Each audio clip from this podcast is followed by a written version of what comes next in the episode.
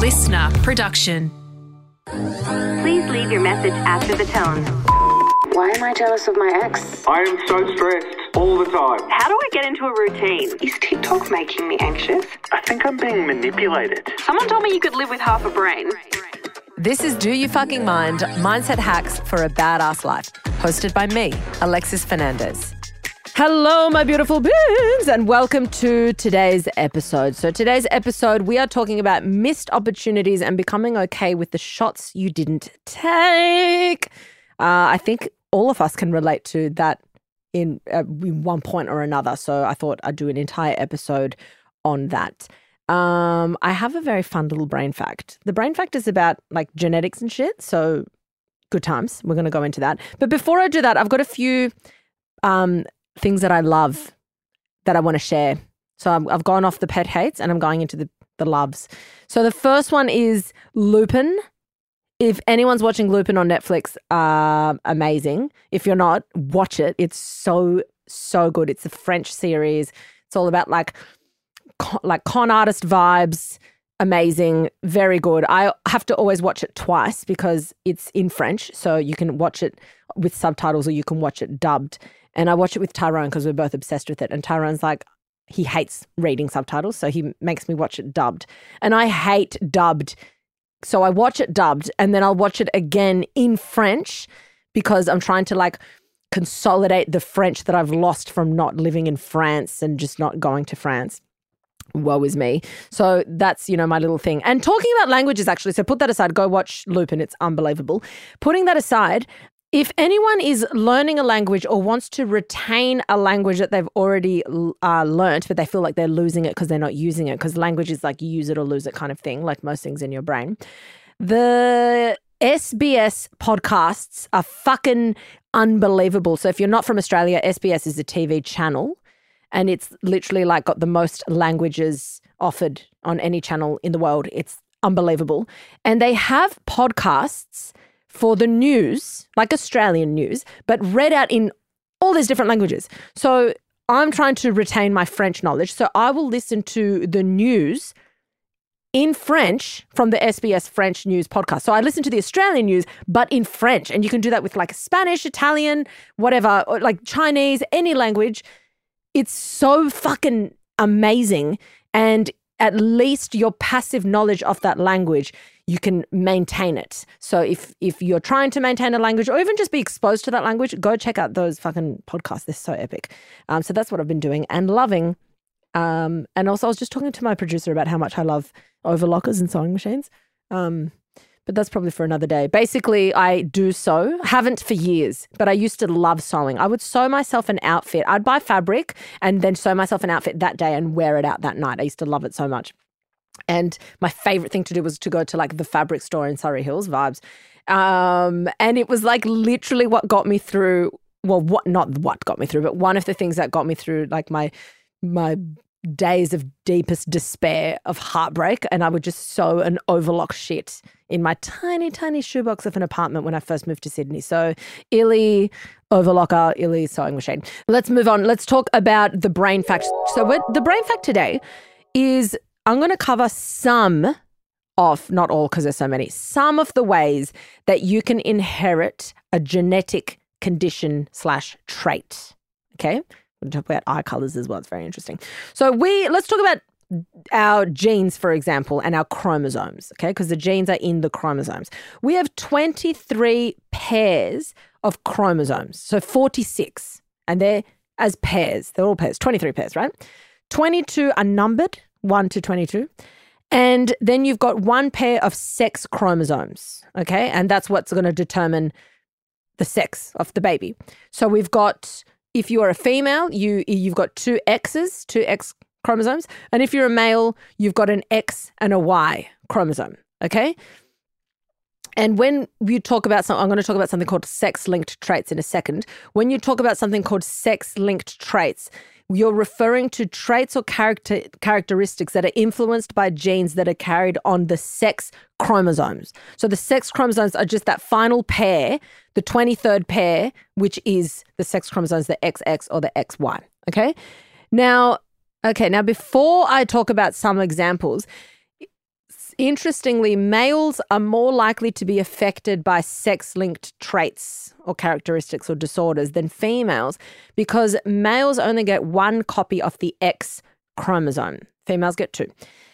So, having with females, having that second copy gives them a whole other chromosome with potentially no mutations that are, you know, if, if you've got a mutation that's not a dominant mutation, and then you've got a healthy other X chromosome, that non dominant or recessive trait is not going to be expressed. And you've got that back, it's like a backup X.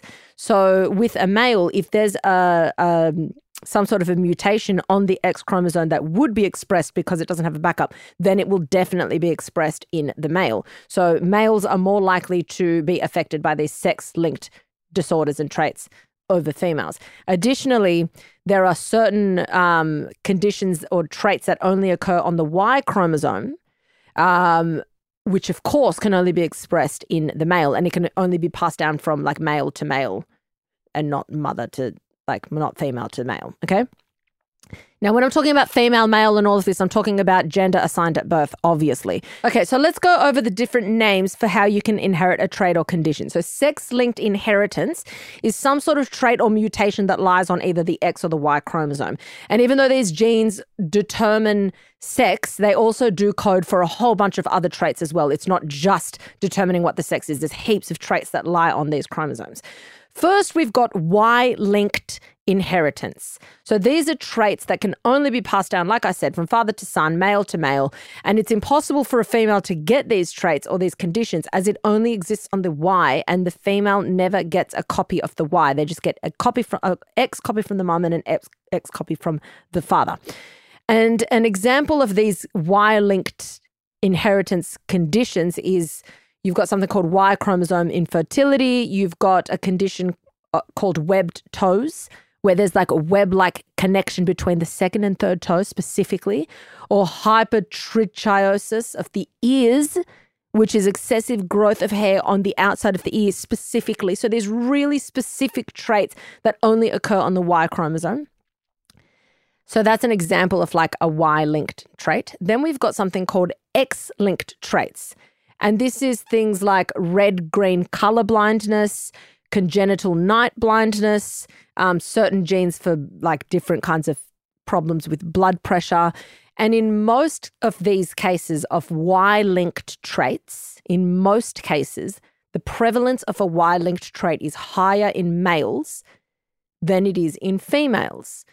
And the reason for this is the idea of a recessive versus a dominant gene. So this leads me to explain what recessive genes. So a recessive gene is basically a non-dominant gene. So you've got dominant or recessive. And when you hear about things being expressed, you hear about dominant or recessive. And an allele is a di- it's like a different version of a gene. So you'll hear about a dominant allele, you'll hear about a uh, um, recessive allele. So dominant a dominant allele will be expressed even if an individual only has one copy of that dominant gene. So, for example, let's look at eye color.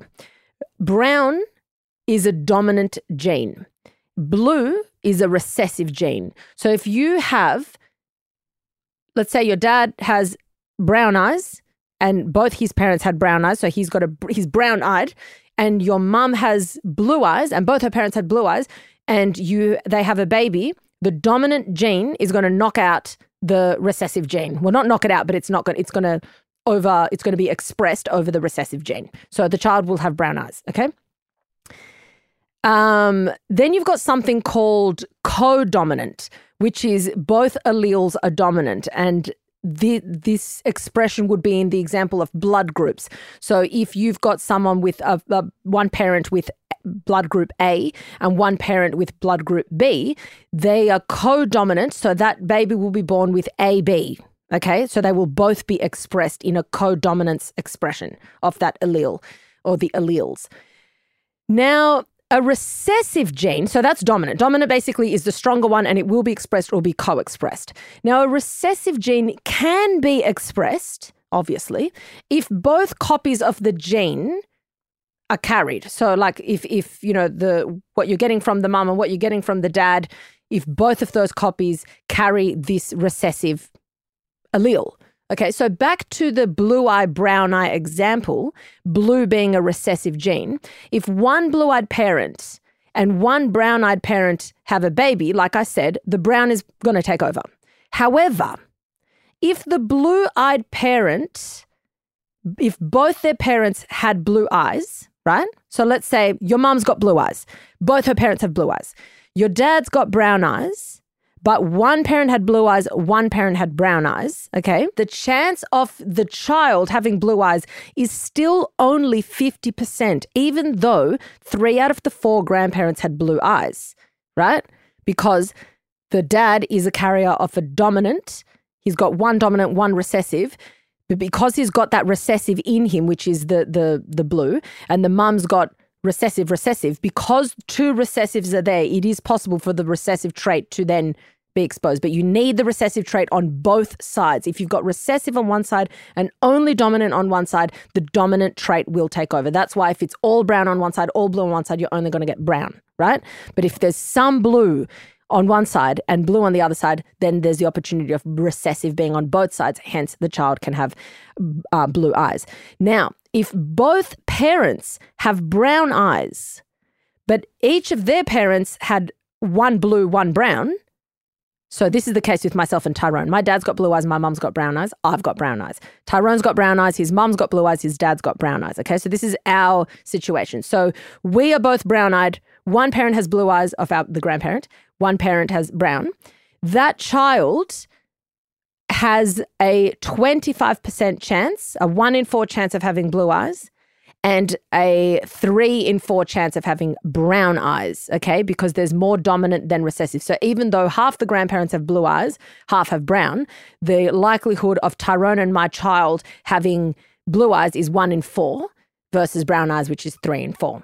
So that I find fucking fascinating the idea of dominant versus recessive. So basically, any recessive trait, and there's heaps and heaps and heaps of recessive traits, and not just on the XY chromosomes, but on all the chromosomes, there's recessive and dominant.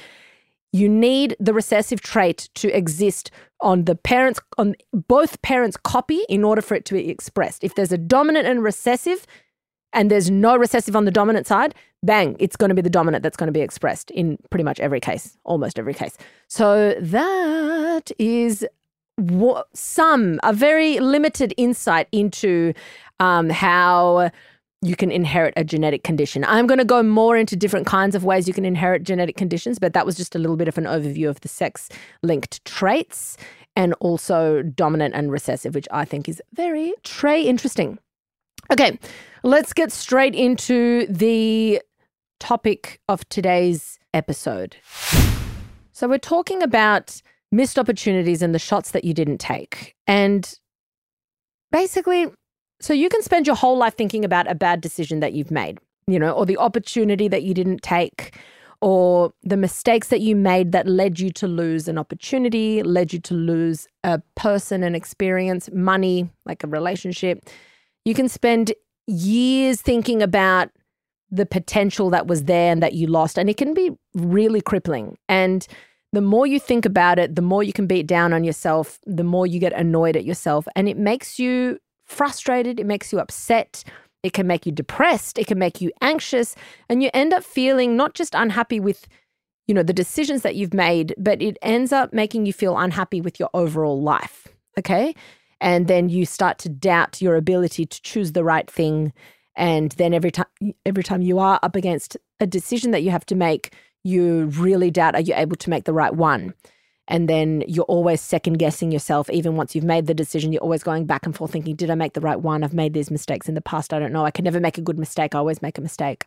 Um, and so like that then leads you you end up feeling like shit.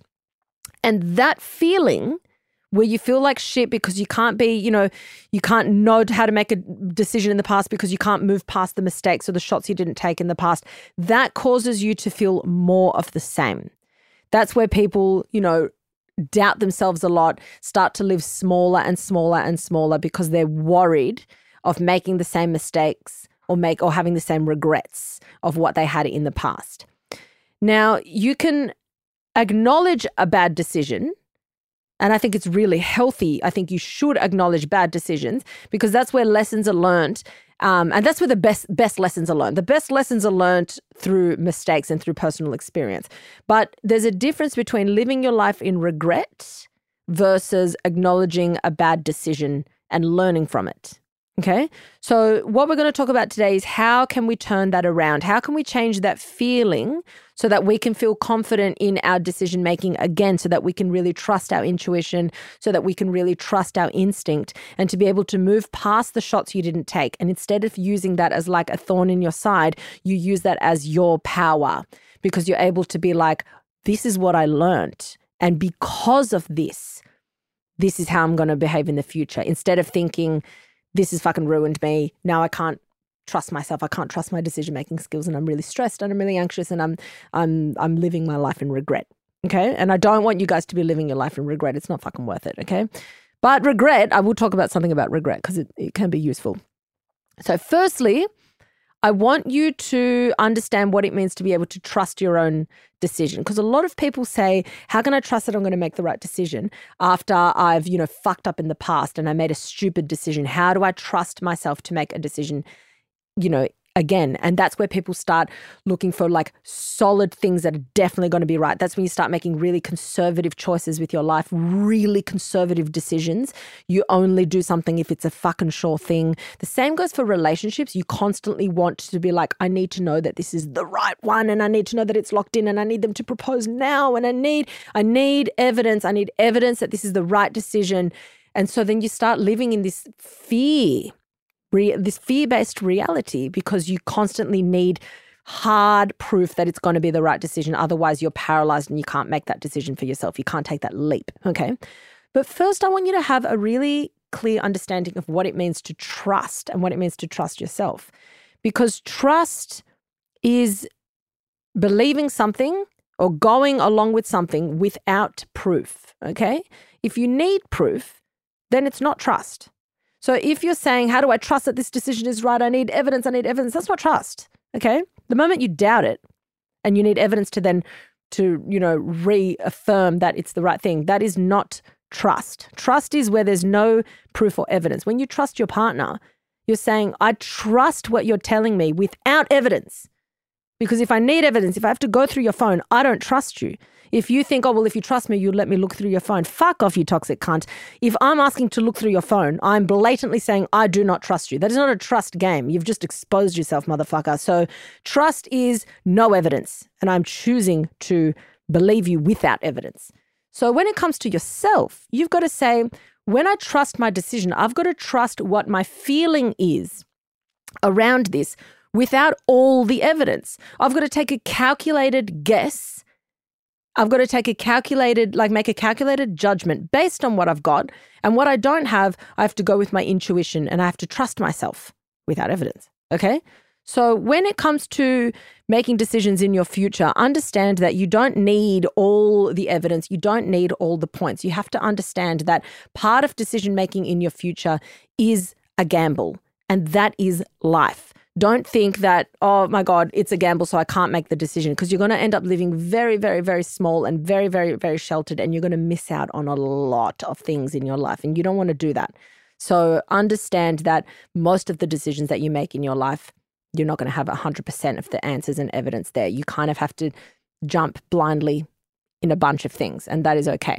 So to trust yourself you know, to take risks time and time again in your life. That's a skill, and that you've got to build up on that skill. And the more you beat down on yourself for mistakes in the past, the harder it's going to be to do that for yourself. Okay. So, what I want to do is, I want to give you five things to focus on every time you slip into a state where you feel like you are focusing on beating yourself up about something that you messed up on in the past or an opportunity that you missed. So, like a shot that you didn't take, and how to be genuinely at peace with that so that you can then move forward and feel that even if something like that were to happen again, or even a mistake was to be made again, I wouldn't be in this like pit of like self destruction. Firstly, I want you to ask yourself when you look back on something that you regret or wish hadn't happened or something you didn't do, ask yourself, given what I knew at the time, did I make the wrong decision? Because hindsight is fucking great and all that shit, but you have to remind yourself of where you were before you had the benefit of hindsight. Sometimes we kid ourselves fucking around with this concept of regret when the only reason you regret something is because of the knowledge you gained after the fact. That's not really regret, right? Because regret has to be for something that if you if you had the information at the time. And still with that information you went against what you thought was right and then it didn't pan out how you wanted it to, that's something you regret because you think, I fucking knew it at the time. I, I, knew it. And I wish I'd done it and I didn't. Or those people that say, like, their whole 20s are like, I want to live, like, I want to be more adventurous. I want to do these things, but I can't. I can't. I'm scared that people would judge me. I can't take that risk. I can't, but I want to. I want to. I want to. So deep down, you knew you wanted to do something. Then 10 years down the line, you can look back and say, I regret not going and doing those things when I was 20 I regret it. And the reason you regret it is because when you were 20, you knew you wanted to do it and you still didn't do it. Regret you can apply to things that you where you went against what you felt was right at the time. You can't fall in love with someone and have this beautiful romantic thing and then it goes down and say, I regret falling in love with you. No, that doesn't work because at the time it was the right decision and you were going off what you knew was right. So reframe regret and ask yourself, given what I knew at the time, did I really make the wrong decision? Because hindsight, it's good to learn, but it's really good to fuck yourself over as well. Hindsight fucks us over because we make ourselves think that we should have known better. How could you have known better if you haven't yet experienced that thing? So stop being so hard on yourself and stop using hindsight to fuck yourself in the ass. Just think, if I didn't know any better at the time, I'm done regretting that thing. I am done because that's bullshit and I'm setting myself up to fail here. I'm only going to, and this, I'm going to tell you how to look at regret differently in a second, but I'm only going to regret the things where I went against what I knew was right for myself or like instinctively knew that I should do. The second thing to ask yourself or to focus on every time you're slipping into that state is to ask yourself um, is it possible for other great opportunities and relationships to happen in my life. Sometimes we become really catastrophic when something falls apart. And I get emails sent to me all the time, especially around relationships, where people think, I just know that now that I've lost this relationship, I'm never going to get it again. And I think having that belief system around what you're capable of getting or what you're deserving of having as far as love and relationships and experiences, if you have a really closed off belief around that, it's very, very detrimental for your self love and your self esteem. So you have to try and expand your awareness and say, while that person may have been the love of my life at the time, and while that may have been what I thought was the dream job for me, it is possible for other great opportunities and other great relationships and great loves to happen in my life. And the best thing to to do when something like that crops up is to find examples either ones that you can provide for yourself or examples in other people. You know, there's so many examples of people who have gone through a horrible breakup or a horrible divorce, and then you see them a year, two, five years later in this relationship where they're thriving with a match for them that's such a great match. And you think, here's this person that was in the depths of their despair, thinking they'll never find love again. And here they are with a match that's infinitely better than the last one because they've, you know, they've grown, they've changed, and they've met someone that's like met them in the middle. And the same thing happens for career. The same thing happens for jobs. Happened for me. I thought acting was the be all end all. And then when I gave it up, it was what I thought was so painful at the time. And then very soon after, I realized I'm like, now that I've pulled the cord on this officially, I actually feel relieved. Sometimes you cling on to things so much more than you need to because you think this was it for me. It's rarely it for you. We, the, I don't believe you only have one soulmate. Bullshit. Bullshit. What are the chances that in a world of 8 billion people, your soulmate lives in your town? Which just goes to show you that there's obviously a thousand other potential candidates that would be a great match for you. The same goes for lifestyle. The same goes for cities that you would enjoy living. The same goes for friends. The same goes for careers, for opportunities. There's options, okay? So every time you think I've fucked it, never again, just say there are a lot of fucking possibilities for me. I just have to open my eyes and be aware that while it might not be right here, right now, they exist. And I just need to broaden my awareness and my horizons a little bit. Okay. There is no one person or one job or one career or one passion or one home for everyone. Okay. It's always evolving and changing. If you're always growing and changing, then that would be the same for the possibilities for you. The possibilities for you are always going to be ever evolving and ever changing. The next thing, I'm going to talk about regret. I want you to look at regret differently. So, like I said before, regret is pointless if you're looking at it from the position of hindsight, where you actually thought it was a great idea at the time and then it fell apart. And then you're like, oh my God, because I'm heartbroken, I now regret dating that person in the first place. Like, that's where it's not going to serve you. But how can you get regret to serve you? Because I think that every single emotion, maybe not every emotion, but a lot of emotions really work to serve you and they teach us a lot. Even the quote unquote negative emotions. I think that there's a side, a good and bad, or, you know, a light and dark side to every emotion that we experience. So, regret you can learn a lot from. When you feel regret over something where like you're like, I, I really wanted to do that thing and I didn't. And now I'm looking down the lens of my past and I, I just know that I fucking wish I didn't care what people said and I wish I fucking did that thing. I wish I didn't value money over experiences, whatever it is. Okay. That can teach you a lot and that can serve you it can show you that when presented with another opportunity again, now you are equipped with life experience. So instead of thinking, I'm now paralyzed, I'm an idiot, I'll live, in regret, you can be like, I'm going to use that. I know what that feeling feels like. And I don't like the feeling of regret. I don't like the feeling of not listening to my inner self saying, I want this, I need this for my soul, it's going to be really good. And I know what it feels like to ignore it. And I'm not going to do that again. So I've learned. So regret can serve you to teach you how it feels like when you go against what you want versus when you do what, what innately you believe is right for you. Regret also tells you what was in your control because you also can't regret something that was not in your control. I think a lot of the times we'll look at a situation and say, oh, I regret whatever it is, this job, this thing, this whatever, because I suffered with how it broke down or with how it ended up. But you can't regret something that you didn't take action in or make a decision in or, or, control it. You can suck that you were in that thing. And yes, it is your responsibility to pull yourself out of that thing and make yourself feel better. But if you weren't the cause or of something and if you weren't in control of that thing, you also can't regret it. So approach things differently when something wasn't in your control and kind of fell apart. Uh, you, that's not something you can regret. You could say, oh, it would have been nice if that didn't happen. But you can't say, I regret that happening if you didn't play a role in that thing happening. And if you didn't go against yourself, knowing what was right and what was wrong at the time. And regret, of course, makes you, helps you make more informed decisions next time because you know what it feels like. Okay. To reiterate, it's impossible to regret something that you could have done nothing about. So if you were misinformed about something and you made a decision because you were misled, then like I said, you can say, I wish I never did that thing, but you also can't really regret it because you were lied to, right?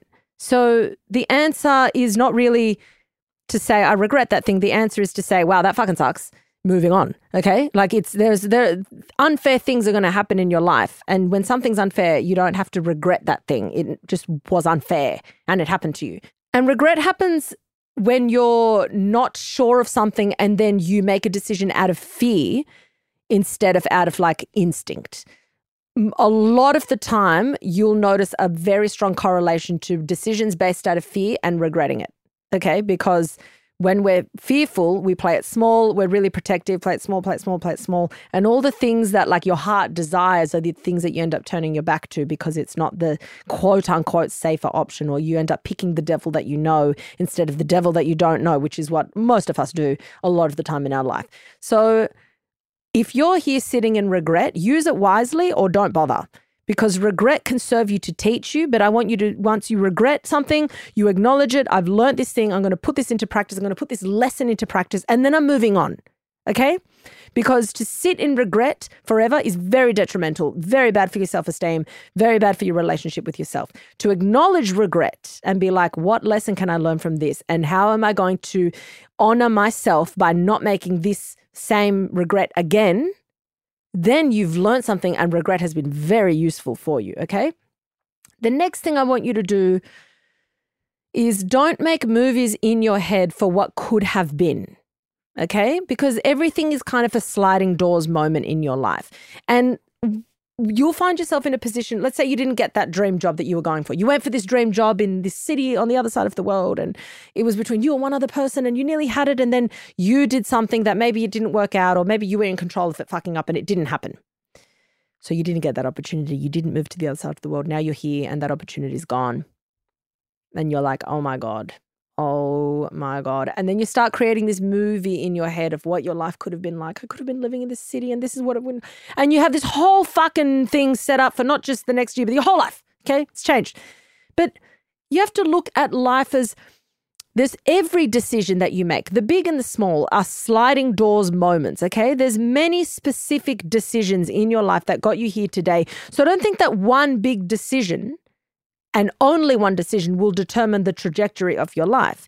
Every single day, you make decisions that are determining the trajectory of your life. And you are moving that needle based on your behaviors every day. You're moving that needle to where you think you're going to go. And that needle could be going to where you want to be or to keeping you where you don't want to be. And that's based on these tiny behaviors that you take every single day. And that is a choice. Okay. But here we think, oh, was the one decision that would have determined my life. Yeah Sure, but these little decisions that you're doing every single day are also determining where your life is headed.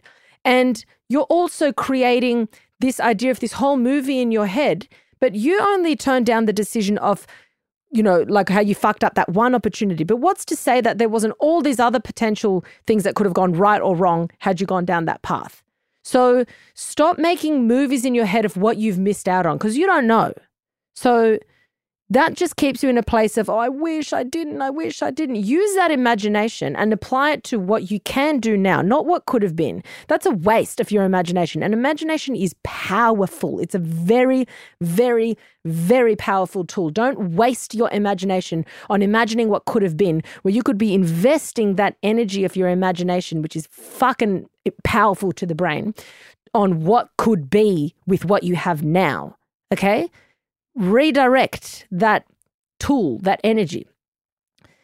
The next thing I want you to think about is that there is no no one thing for you in your life. You could look at all the missed opportunities and think I've got less and less and less. Or you could look at the missed opportunities and think that uh, missed opportunity has put me in a position where I have all these other options that I would not have had had that thing worked out for me.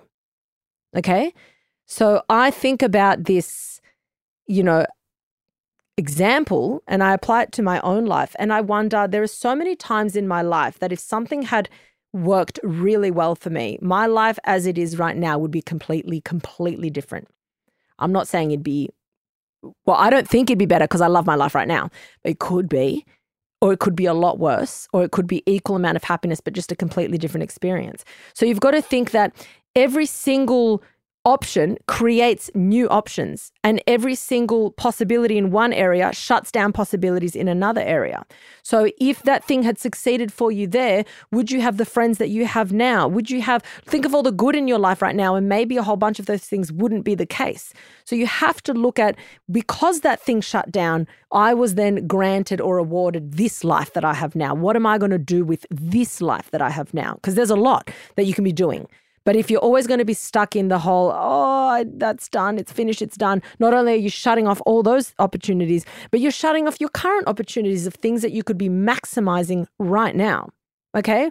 Because if I look at, I remember my first heartbreak, for example. I would make movies of like what my life would have been like had it not ended. And could I have done anything to stop the breakup from happening? Could I? Now I look back and I'm like, oh my God, thank fucking God. I want to, I should send all my exes flowers, being like, cheers, can't for dumping me. Because I look at all these closed doors and all these ended opportunity, like versions of Alexis's life that could have been that didn't happen. These auditions where I made it to the final two and then didn't happen, and then where I moved to, I nearly opened up a Pilates studio in Paris and it fell through because of an investor, right? So that's another opportunity that broke apart. All this shit that didn't happen for me. So many closed doors, so many bro- like broken hearts that allowed me to have this life that I have now. Couldn't be happier. Couldn't be happier for all those closed doors. So many missed opportunities. So many things that nearly happened, but fucking shut, fucking door shut, didn't work out, or I, I could have been better prepared and it would have gone differently and it didn't. And I wouldn't change it for the world because had that not broken down or not gone my way, uh, this podcast, I wouldn't have done the podcast. I wouldn't have written books. I wouldn't have connected with my audience. I wouldn't be living a life that gives me so much emotional riches as it does now.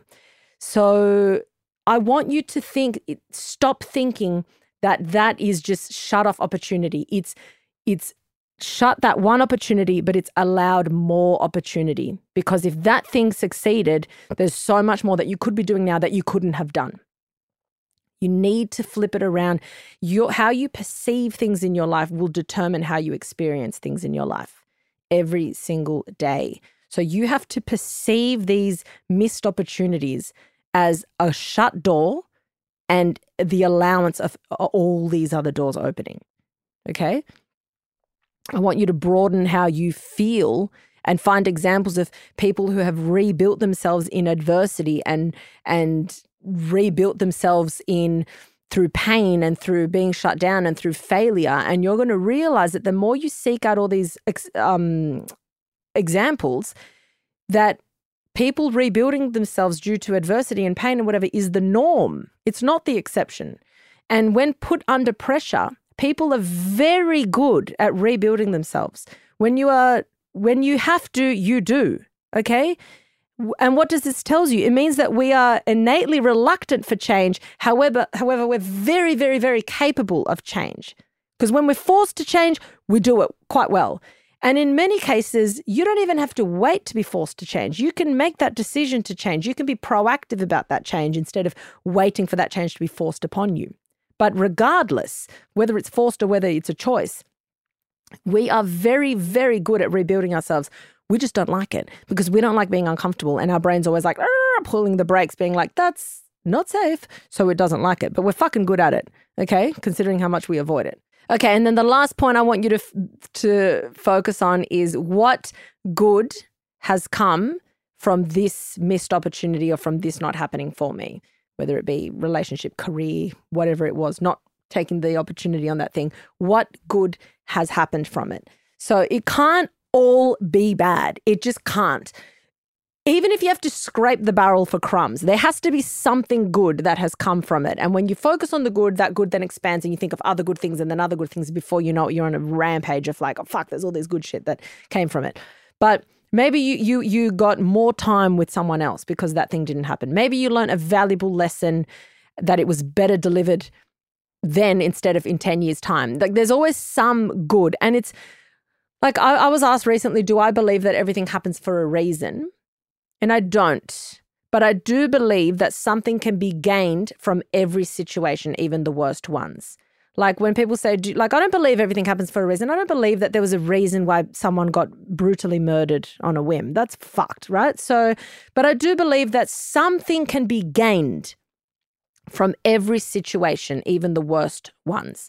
People can learn things, people can become resilient, people can you know, choose a different path in their life because of what they were exposed to. Something can be gained. And there's a saying in Spanish, it's kind of like every cloud has a silver lining, but it's it's um, no hay, no hay mal que por bien no venga, which means there's no bad where good doesn't come through. Um, and my mum used to say it to me all the fucking time. Every time, like, I'd be sad or heartbroken, I'd call my mum, having a meltdown. And she'd always say that saying in Spanish, always say, like, in other words, like, wait for the good to come through because something good is going to come out of this. And you can't say it right now, but it will. So every time you're having that moment where you're like, oh, I regret. I wish I didn't. I'm so like you're just bummed. You all these missed opportunities, the shots you didn't take. I want you to think, what good? What's the good that came through the bad, and how can I maximize that? How can I really like grab onto that and and expand on that? Because sometimes you can look at that and thinking, well, I didn't do that thing, but I ended up being able to spend way more time with this person who I fucking love, or I ended up being able to really create a bond with this family member or whatever. Like it doesn't matter. Or I, I picked up this hobby that I never would have, and now this hobby is like a fucking purpose of mine. Like whatever it is. but there's always going to be something good that can come from it.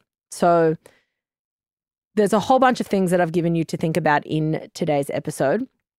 Looking at regret differently, not making up movies in your head. There's no one life, one path, one opportunity. It's always ever evolving. There's always options.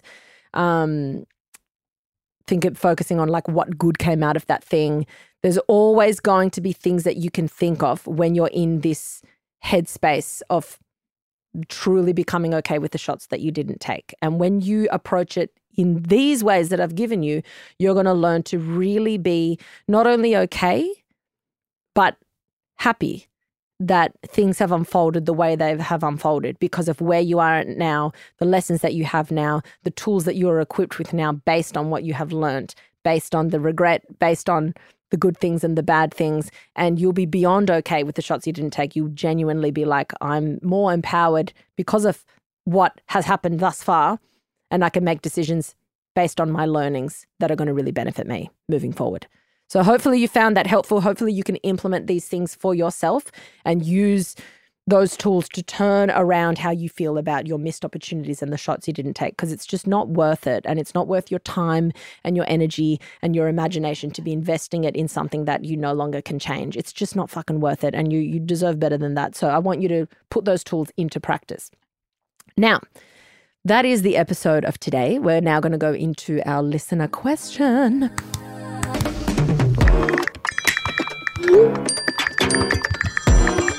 You have one unheard message. Hey, Alexis. Thank you for the amazing work you put into your podcast. I've gotten through some really hard times by listening to your words of advice and wisdom. And whenever I think of me becoming my higher self, best version of me, I think I just want to be like Alexis. That's so, that's adorable. You are so strong minded, content with who you are, and just overall a ray of sunshine to all those around you. Thank you. Thank you. I've written to you before, but I know you must get a million questions a day. But I'm really hoping you can bring my question to the table, and I hope that I can get some of your guidance. I'm struggling to let go of someone. I spent last year dating the most amazing person I've ever met in my 28 years. He is highly intelligent, cultured, driven, loving, caring, the list goes on. He ticks 11 out of 10 boxes. Unfortunately, he was from abroad. I met him whilst he was finishing up backpacking here in Australia and about to take off for home. However, our paths crossed at a time where we decided to take a chance on love, and he extended his visa to live in my city with me for an additional year. It truly was the best year of my life. We had an amazing city apartment, travelled internationally, and spent so much time together enjoying life's wonders. I was learning his language and was planning to pack up shop and relocate in his country next June, which meant we were going to embark on eight months long distance before that could take place. In the interim, his family got so excited for us that they booked a ticket to Australia to visit us and will be here very soon. However, I noticed a shift in his behaviour in the last few months as he started talking about wanting to pursue his master's in Spain and do another working holiday. Rather than return back home to complete his studies, where eventually I would meet with him. All of a sudden, the relationship was over, and he decided he wanted to keep living his life freely and could no longer commit. I was and still am incredibly devastated. We've gone no contact, and I know I'll never hear from him again. As in his words, every moment in life paves a path in your journey, like a brick, and you continue to walk forward and not backwards on this brick road, which ultimately means that this is now a gracious memory and life goes on. But my life is at a standstill, and I'm still hurting and struggling to let go of the th- thought of what could have been and how in today's dating world, it's just so hard to find your person. I'm so fearful that I would never find anyone that matches his drive, the love he showed me, and the passion we shared. I almost think it's because he's from the EU and his upbringing is different to the men that I have met or been involved with here in Australia. There was just so much passion.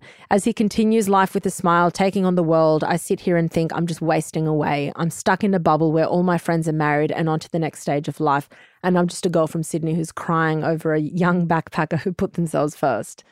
Oh, this is breaking my heart. There's no bad feelings apart from I wish he had communicated this sooner so we could have spoken about it rather than just dropping the bomb on me. I'm I'm sad he's still in my city and I won't meet the people that birthed such an amazing man. I'm sad thinking I'll never meet anyone that will match up to him or be better. I'm sad thinking that my way to escape this heartache is to maybe to pack up and move abroad to run from my problems. I understand a lot of it comes from self-love And I aspire to be more like you so I can see this too as a beautiful chapter in my life and just push forward. But I'm struggling to let go. I've had my fair share of heartaches. However, this heartbreak trumps them all. How do I reassure myself that life will be okay? Things will work out. There is someone better out there. And how do I fully let go of the feeling that, yes, it is over and we are likely to never reconnect ever again? I'm going crazy over how much of my mind he is occupying when I know that this is most likely already in the past for him. Thank you so much. Oh my God, I'm heartbroken thinking about this for you. And thank you for articulating that so fucking well. Um, it's okay. Firstly, I want you to realize that you're doing very well in how how peaceful you are about it and how loving you are towards him. And I do want to say that for a lot of people, when it comes to getting over a heartbreak, sometimes the amicable breakups take longer to get over because you don't have an anger or a, like a some strong empowering negative emotion that helps you just over that like initial hump of like absolute heartbreak and devastation so when things end really peacefully and whatever it's almost like it's so hard to make sense of it it's so hard to be like on top of the fact that it was such a good relationship this person is still such a great person and i've got nothing to hold on to to make me not like them so it's I feel like your feelings are almost like intensified in a way because you have like nothing bad to hold on to where you can be like, now I can focus on all the shit. And every time I think of the good, I can think of the bad and then fuck you. It's not like that. So it's really just like eating away at you. I do, this is a bit biased what I'm going to say, but you mentioned that like you want to run away to another city and this is very biased because I've done the same thing, but I highly encourage you consider that doing that. And the reason I would encourage you to consider doing that or something equally as out there is because firstly, this concept of running away from something, I think what we crave when we've been so heartbroken is we crave a new lease on life, right? We've so much of our life and our emotions and everything was so invested that when that gets ripped away from you, you're in a world of pain and it bleeds into every area of your life. You can't focus on work. You can't focus on a social interaction. You can't focus on fucking shit. So you almost like you're craving this massive shakeup. And as time goes on, for some people, it's just the recovery process is really slow. And it was for me. And I feel like it's obviously the same for you. And it gets to that point where you're like, enough's enough. Like something's got to give. So for me, I don't see it as a bad thing when someone quote unquote runs away. It's it's okay to be like, I need a shake up in my life. I need to infuse my life with new experiences, brand new things. I need to show myself that I can provide that for myself. And it will be a massive lesson in self love, a massive lesson in what is out there in the world, apart from this beautiful relationship that's no longer my relationship. And it opens your eyes to so much. And when you have so much richness and new experiences and new people and new friends and new jobs, when you have that, the relationship that gave you so much, you still hold in your heart, but it becomes further away from you. It, it's still there. You still care about that person. You still live, you know, but it stops being a part of your present reality. It creates this distance between that was the old me, and now I'm doing all these things that's kind of the new me. So you don't have to move abroad to make this happen. But if you are wanting to do that, I genuinely couldn't recommend it higher because there's going to be so much new that happens in your life and you want to basically when you're so heartbroken you basically want to evolve in a way that you are an evolved um you know wiser smarter emotionally more mature version of who you were. So it gets to the point that no matter how much you can look back at that relationship and say like yes, I loved it. Yes, all these things you can say, but now I've evolved beyond that. And it's not to say that that person's no longer a good match or whatever, because just because you're not together, but it's to say, I've evolved, I've changed, my needs are now different, my wants are now different. What who I relate to, what I like to do, where I've been, my history, my experience is now different and I'm an evolved version of that.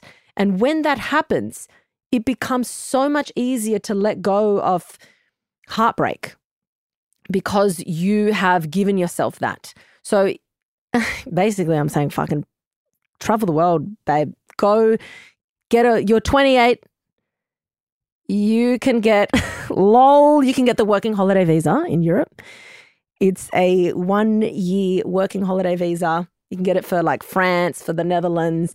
You can get it up until you turn 21. So the up to like the year of being 30. So honestly, do it if that's what you want. Especially you're like, I'm in, I'm a girlfriend, like all your friends are married and on to the next stage of the life. This is your fucking time to shine, babe. Go. Maybe not to the country that he's going to because you don't want to have that in the back of your mind, but go somewhere where you're like, this is fucking fresh. This is the new fucking me, and I'm doing something for myself. Okay. Now, if you decide I'm not fucking going overseas, Alexis, you need to calm the fuck down.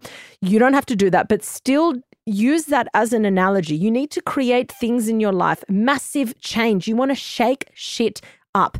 If you live the exact same life with the exact same circumstances, and the only thing that changes is a partner leaving you, even if you like your life, you're going to feel a void. And that void is going to feel fucking big. And it's only ever going to get filled if you can replace it with something.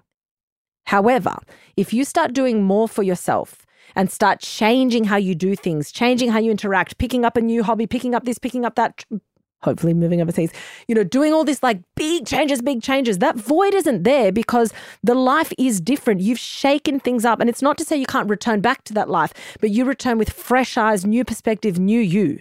Okay. So if you're not going to go and travel the world while I like run away. Fucking, you fucking do it, right? But if you're not going to do that, just start to shake things up on your terms for you. What I don't recommend you do is sit there and have the world pass you by in your heartache.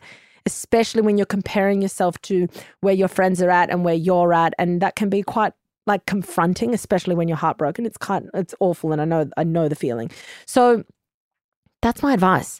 100% go for some big changes because this is a relationship where there's you can't be focusing on the bad. This guy obviously seems like a fucking legend.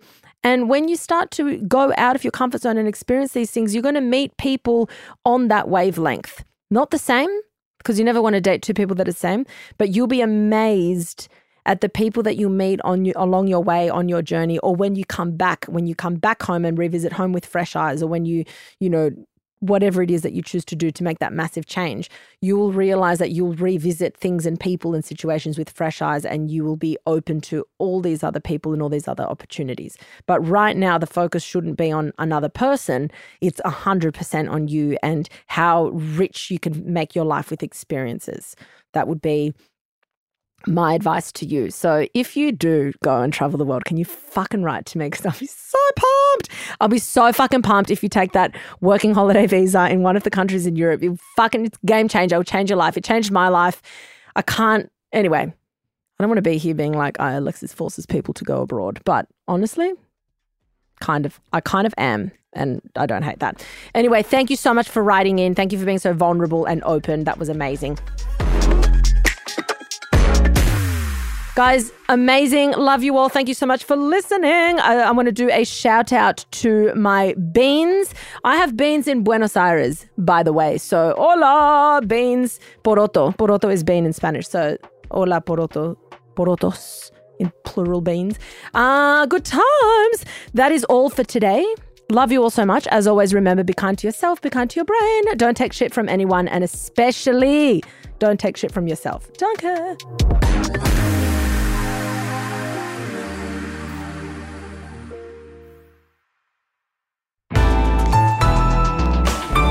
Listener.